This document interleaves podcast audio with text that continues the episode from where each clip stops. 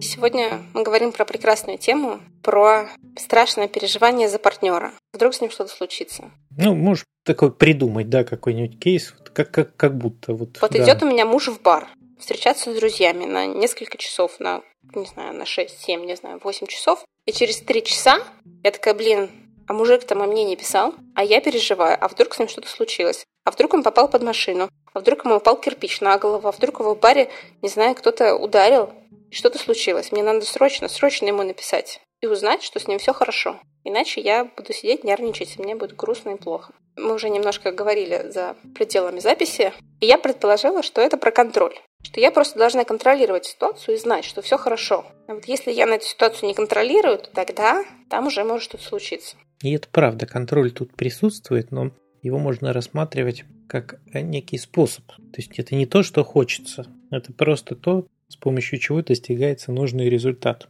Но это же очень эгоцентрично, думать, что если я контролирую ситуацию, то ничего не случится.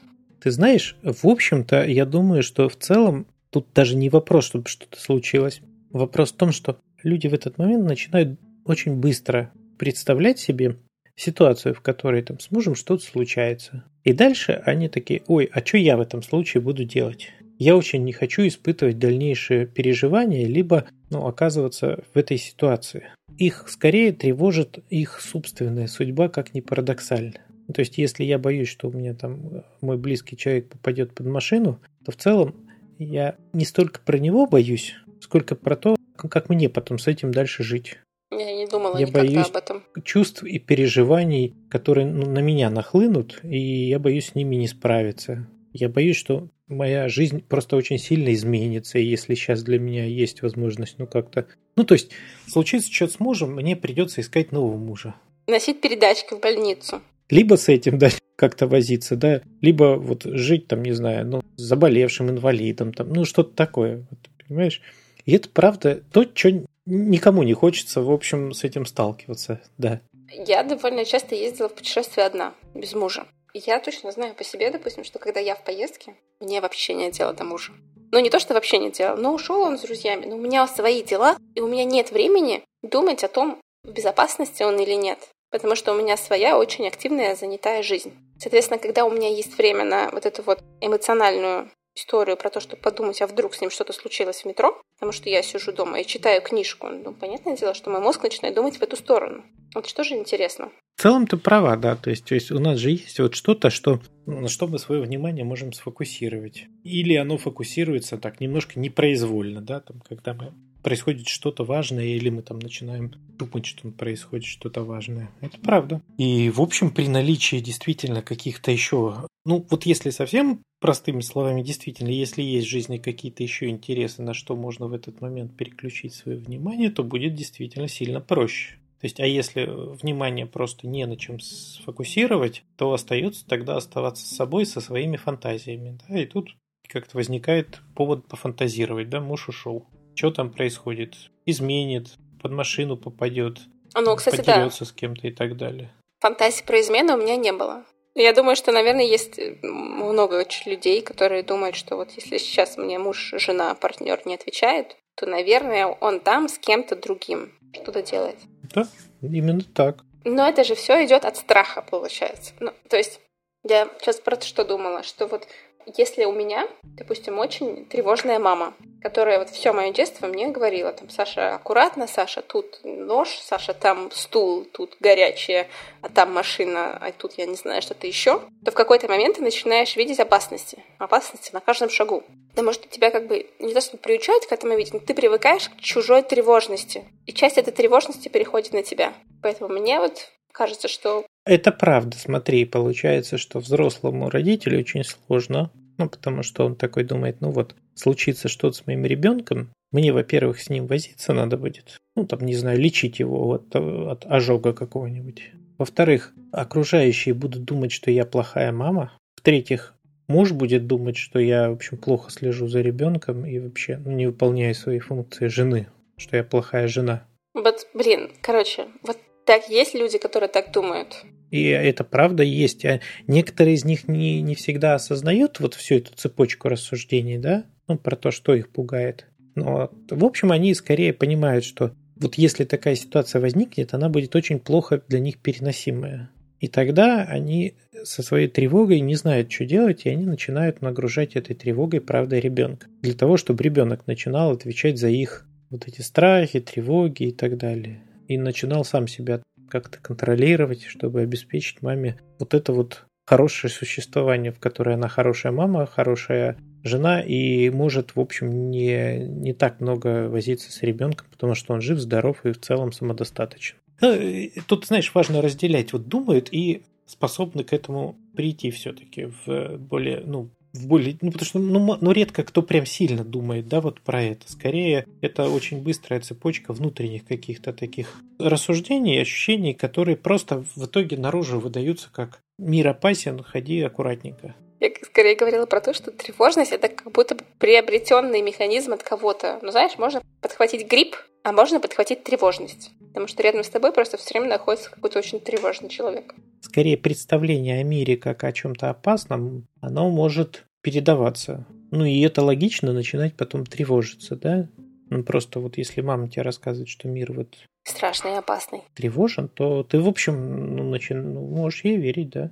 Короче, возраст людей в группе у нас в универе типа от 18 до там 65. И моя одногруппница, девочка, ей 18 лет, она очень расстроилась, что ей пришлось идти сейчас в колледж, потому что она собиралась брать э, год без обучения и поехать а, в Латинскую Америку путешествовать одна с рюкзаком. Я на нее смотрю, там очень маленькая, хрупкая девочка, блондинка, я не знаю, килограмм 40. Она такая, и я понимаю, что вот я как мать, если бы я была мать, я бы не отпустила своего 18-летнего ребенка одного в Латинскую Америку с рюкзаком. Потому что я считаю, что там страшно и опасно. Особенно для девочек. Особенно для хрупких девочек. Особенно для 18-летних девочек. И вот я думаю, это я тревожная, или это у нее инстинкт самосохранения не очень? Как ты знаешь, ты так это, эти две вещи противопоставляешь, да? Для меня звучит как и в целом, в общем, и она немножко неадекватно оценивает последствия такой поездки. И то, что, ну, пока про твою тревожность непонятно. Ну, то есть ты тревожишься, но как твоя фантазия позволяет тебе представить, что это, в общем, небезопасно, и ну, нормальным образом тревожишься. Твой уровень тревоги, он же находится в рамках допустимого. Ты же не пытаешься ее остановить. Не, не пытаюсь. Ну, ты знаешь, правда, бывают вот люди, для которых мир выглядит очень тревожным, ну, такой, знаешь, не совсем адекватно тревожным. Ну, то есть у них есть для этого, безусловно, какие-то причины именно так воспринимать этот мир. Начиная от, там, не знаю, возможно, каких-то историй, случившихся с ними в перинатальный период, это может быть, вообще может быть что угодно, вплоть там, до неуда... не, не очень удачные роды. И у ребенка откладывается впечатление, что вот, ну, если уж я так только этот мир появляюсь ужасным образом и с кучей переживаний, то в целом мир вообще ужасный, небезопасный. Либо потом растет и все время слышит от мамы и бабушки про то, что везде сплошные опасности, неприятности, и надо обязательно их обходить. Ну, там по разным причинам, да, вот мы с тобой уже чуть затронули эту тему, там, какие ужасные мужчины в этом мире, сколько тебя ждет с ними всяких сложностей и проблем, еще до того, как вообще девочка начинает думать, в принципе, о том,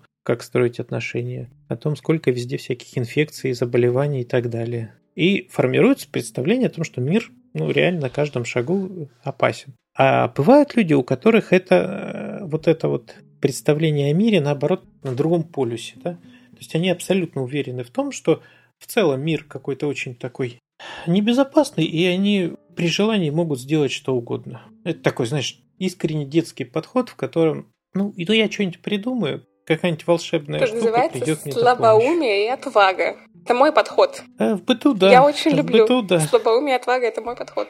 Короче, мы с мамой ездили в Сочи. Я не помню, год четыре, наверное, назад. И мы в отеле вписались в тур на лошадях. Я не катаюсь на лошадях и ни разу не сидела. А это когда, ну что там может быть? Ну это же безопасно, все катаются на лошадях, даже первый раз, подумала я. И мы с мамой вписались. Мама такая, ну я там погуляю, там ферма, а ты катайся. Ну, хотя пыталась меня отговорить. Значит, мы приезжаем, нам дают бумажку. И в бумажке написано, нам надо поставить свою подпись, что если с вами что-то произойдет, какая-то что-то сломаете, вы умрете, то вы подписываете соглашение, что компания не несет никакой ответственности за это.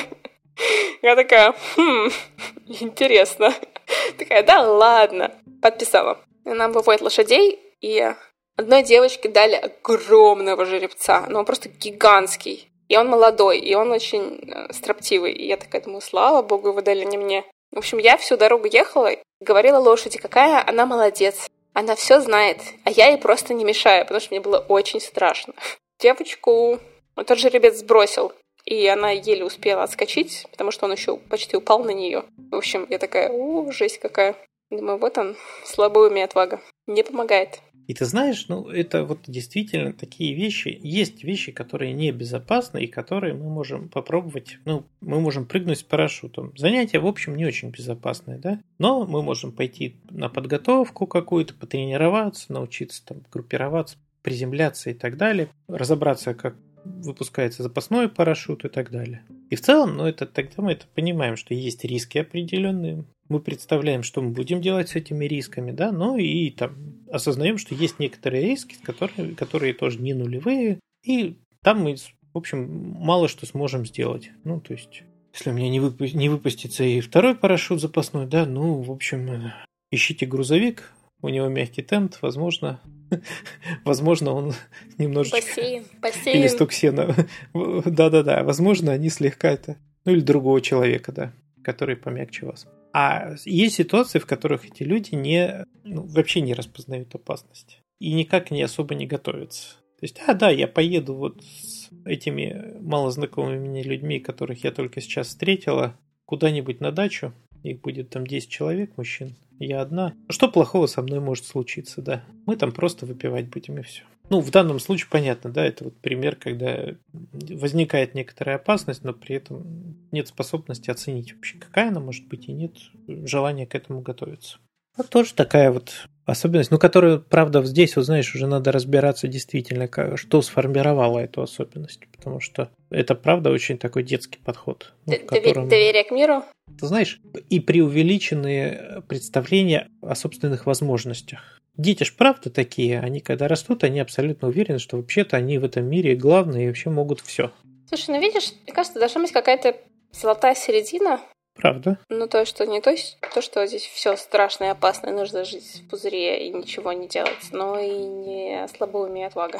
Это правда, что в идеальном таком каком-то варианте вот есть, ну, как всегда в психологии, да, что есть некая норма, и это некий диапазон. То есть это не то, что там точка, да, вот на этом треске, да, где крайние полюсы, это вот, что ты называешь слабоумие отвага и абсолютная тревожность такая, да. Некий диапазон внутри, который позволяет, с одной стороны, ну, какие-то риски выносить. И с другой стороны, все равно осознавать, да, вот и сами риски. То есть, в целом, в общем, можно сказать, что с человеком все нормально, все, и он вот в этом смысле нормально с собой обходится, если он правда понимает, какие риски будут у тех его действий. Он понимает, что он с ними будет делать, или хотя бы как он с ними будет, то он готов их вынести, последствия этих рисков. Ну, то есть, если человек идет, ой, я не знаю, там покупает какой-нибудь квартиру в строящемся доме. Да? Он понимает, что в принципе есть некая вероятность, что да, этот застройщик разорится, и в общем я останусь с этим котлованом и могу потерять все деньги. Но в удачном случае я куплю квартиру задешево. Да? Ну, это я понимаю, что да, если это случится, то есть у меня нет готового варианта, что я буду делать, но я понимаю, что риск есть. И я готов вот остаться без денег. Это нормальный такой осознанный подход. То есть, в общем, ну, вот если про это, да, это то, то, что, кстати, называют зачастую ответственностью. То есть не, не то, что человек гарантирует, что вот он сделает и добьется результата, а когда человек готов взять на себя риски столкновения с последствиями. Ну, то есть он готов столкнуться с последствиями даже с теми, которые его не устраивают. Чего, я буду грустить, сидя без денег. Так, а что делать? Вернемся к началу нашего разговора. Если я переживаю за партнера, и он в моем идеальном мире должен ну, первым мне... делом признать, что я переживаю за себя и понять, э, за что именно я переживаю. То есть, что мне из этого не, невыносимо. Или может быть невыносимо. Вот так, мне пока сложно принять концепцию, что я переживаю на самом деле не за другого человека, а за себя. Потому что я считаю, что я, конечно же, переживаю за мужа. Ну вот как раз подумать, и вот это вот такая, это, это не, не только интеллектуально, это вот может быть и работа в психотерапии для того, чтобы как-то приблизиться к этому, понять, что именно со мной будет происходить, если с ним это случится. Это вот, как я уже говорил, да, это начинаю от простых вещей, что мне придется заморачиваться с поиском нового мужа. И заканчивая более сложными, да, что муж останется целый, все нормально, но вот переживания какие-то, которые у меня будут, они мне сами по себе невыносимы. Я же могу попросить мужа просто писать мне смс -ки. Ок. Это правда. Раз в два часа. Ок. Жив. Можешь, но, но и ты тогда не узнаешь, что именно тебя тревожит. Правда, ты будешь снижать уровень этой тревоги, и в целом так можно обходиться, да, то есть всегда как-то ее немножечко так вот подкармливать, да. И это тоже выход, это тоже способ с ней обходиться, да. Но мне всегда казалось, что гораздо интереснее все-таки разобраться, что именно меня тревожит. И для этого как раз вот нужно проделать вот эти вот дополнительные шаги в сторону изучения себя, ну, в сторону приближения к себе, да.